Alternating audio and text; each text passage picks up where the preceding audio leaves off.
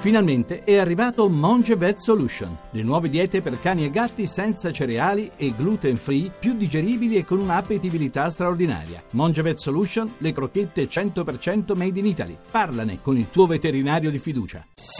Voci del mattino.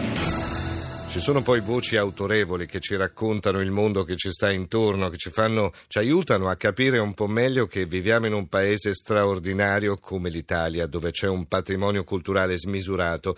E allora in questi giorni, cioè 15-16 ottobre, insomma in questo fine settimana, si sta svolgendo a Urbino e a Fano, iniziato il 13, andrà avanti fino al 16 di ottobre, il Festival del giornalismo culturale. Direttori di questo festival sono Giorgio Zanchini e la professoressa Lella Mazzoli, che adesso è collegata con noi. Professoressa, buongiorno. Buongiorno a voi. Direttore della Scuola di giornalismo di Urbino. E il 15 e il 16, questo fine settimana, generalmente il Festival del giornalismo è il momento in cui vengono, possiamo dire, accolti i momenti salienti dell'edizione 2016? Sì, in effetti abbiamo iniziato con un'anteprima il 13, ieri eravamo nello splendido Salone del Trono di Palazzo Ducale di Urbino con una lezione magistrale che vi assicuro è stata meravigliosa di Massimo Zanni, sì. E oggi siamo già qui a Fano in attesa di aspettare gli ospiti di questo festival per dibattere a quell'argomento che lei giustamente metteva in evidenza, il nostro patrimonio culturale, una ricchezza straordinaria che solo noi al mondo abbiamo.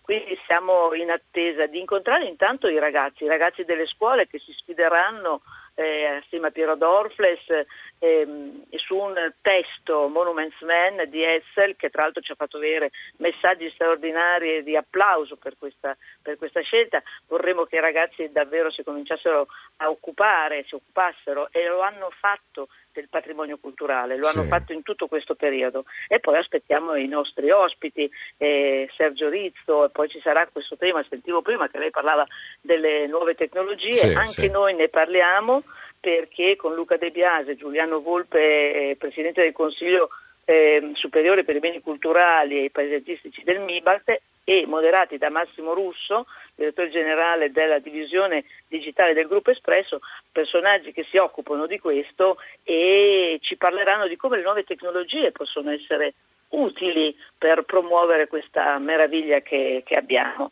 E poi tanti altri, da Ciamaraini, Stefano Battezaghi, le biblioteche. Beh, quale patrimonio più bello delle biblioteche possiamo avere? Anche questo, una ricchezza straordinaria, no? Patrimoni materiali, patrimoni immateriali che si incrociano e che ci danno davvero quella forza di esistere per un paese straordinariamente bello come il nostro. Noi questa mattina il filo conduttore che sta un po' legando tutti i vari temi di Voci del Mattino di questo fine settimana è un po', diciamo, la slow life, la vita lenta. Perché questo? Perché a volte corriamo troppo. Anche sul patrimonio culturale ci sarebbe da aprire un intero capitolo, no? Quante volte andiamo troppo veloci nelle nostre città, ogni città è un patrimonio d'arte assoluto, e quante volte non ci rendiamo nemmeno conto, no? Andando troppo in fretta, di quello che ci sta a fianco. Il Festival del giornalismo culturale forse è un invito anche a questo, a rallentare un attimo e guardare con occhi un po' più attenti al mondo artistico, al patrimonio artistico che ci sta intorno, ed ecco perché si levano voci autorevoli come quelle che lei ha appena elencato e che partono proprio dal Festival del giornalismo culturale di Urbino e Fano. Sì, in effetti lei ha toccato un argomento che ieri è stato anche dibattuto da Massimo Zanni, Peter Aufreiter, Vincenzo Trione, per capire quanto noi dovremmo accelerare, quanto invece noi dovremmo godere delle nostre bellezze riflettendo. E in effetti anche questo è un argomento che riprenderemo oggi. Ad esempio parleremo dell'articolo 9 della Costituzione, c'è uno spazio gestito dalla Fondazione Benetton che si occupa proprio di questo articolo, dell'articolo 9, per vedere come il patrimonio, la ricchezza che noi abbiamo debba essere protetto ma debba essere comunicato. Quindi attraverso un processo di ricerca io credo che il nostro patrimonio potrebbe avere più spazio e anche avere una un riconoscimento maggiore di quanto non abbia oggi. No, con questo non vogliamo dire che noi non riconosciamo il patrimonio, ma si potrebbe davvero fare di più in termini di comunicazione. Ieri è stata una giornata che di questo si è detto tanto, di come lo possiamo promuovere, attraverso quali media, attraverso quali momenti anche di riflessione, perché il tema della riflessione su questo valore credo che in una società, come diceva lei prima, che corre, occorrerebbe un attimo la riflessione. Sì, ma basterebbe rallentare poco, non è che dobbiamo camminare come il bradipo, però rallentare poco, certo. Permette purtroppo la vita di andare troppo lenti, però rallentare ogni tanto non è che faccia male. Cioè almeno il fine settimana, visto che siamo al fine settimana, sabato e domenica rallentiamo, poi il resto va bene, purtroppo la vita ci porta a correre un po' tanto. Visto che siamo in Rai e visto che insomma questa settimana è iniziato tra l'altro su Rai Storia un appuntamento molto importante che dedicato alle bellezze d'Italia. La prima puntata è stata dedicata alla Reggia di Caserta, una meraviglia assoluta del nostro paese e anche un appuntamento importante della Rai su quello che è la divulgazione anche internazionale del patrimonio culturale italiano.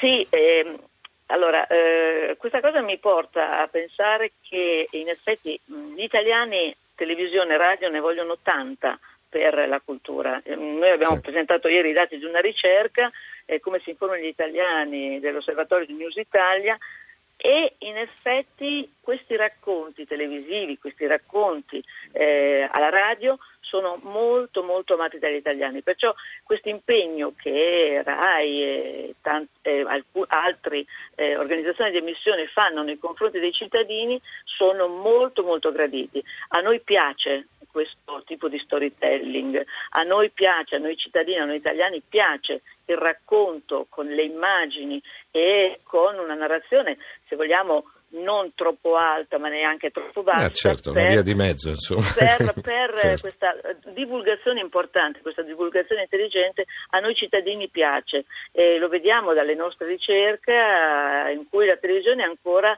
al primo posto per l'informazione e la radio non perde consensi. E allora, grazie alla nostra ospite Lella Mazzoli, direttore della Scuola di giornalismo di Urbino, e ricordiamo il Festival del giornalismo culturale che si sta svolgendo tra Urbino e Fano fino a domenica 16 di ottobre.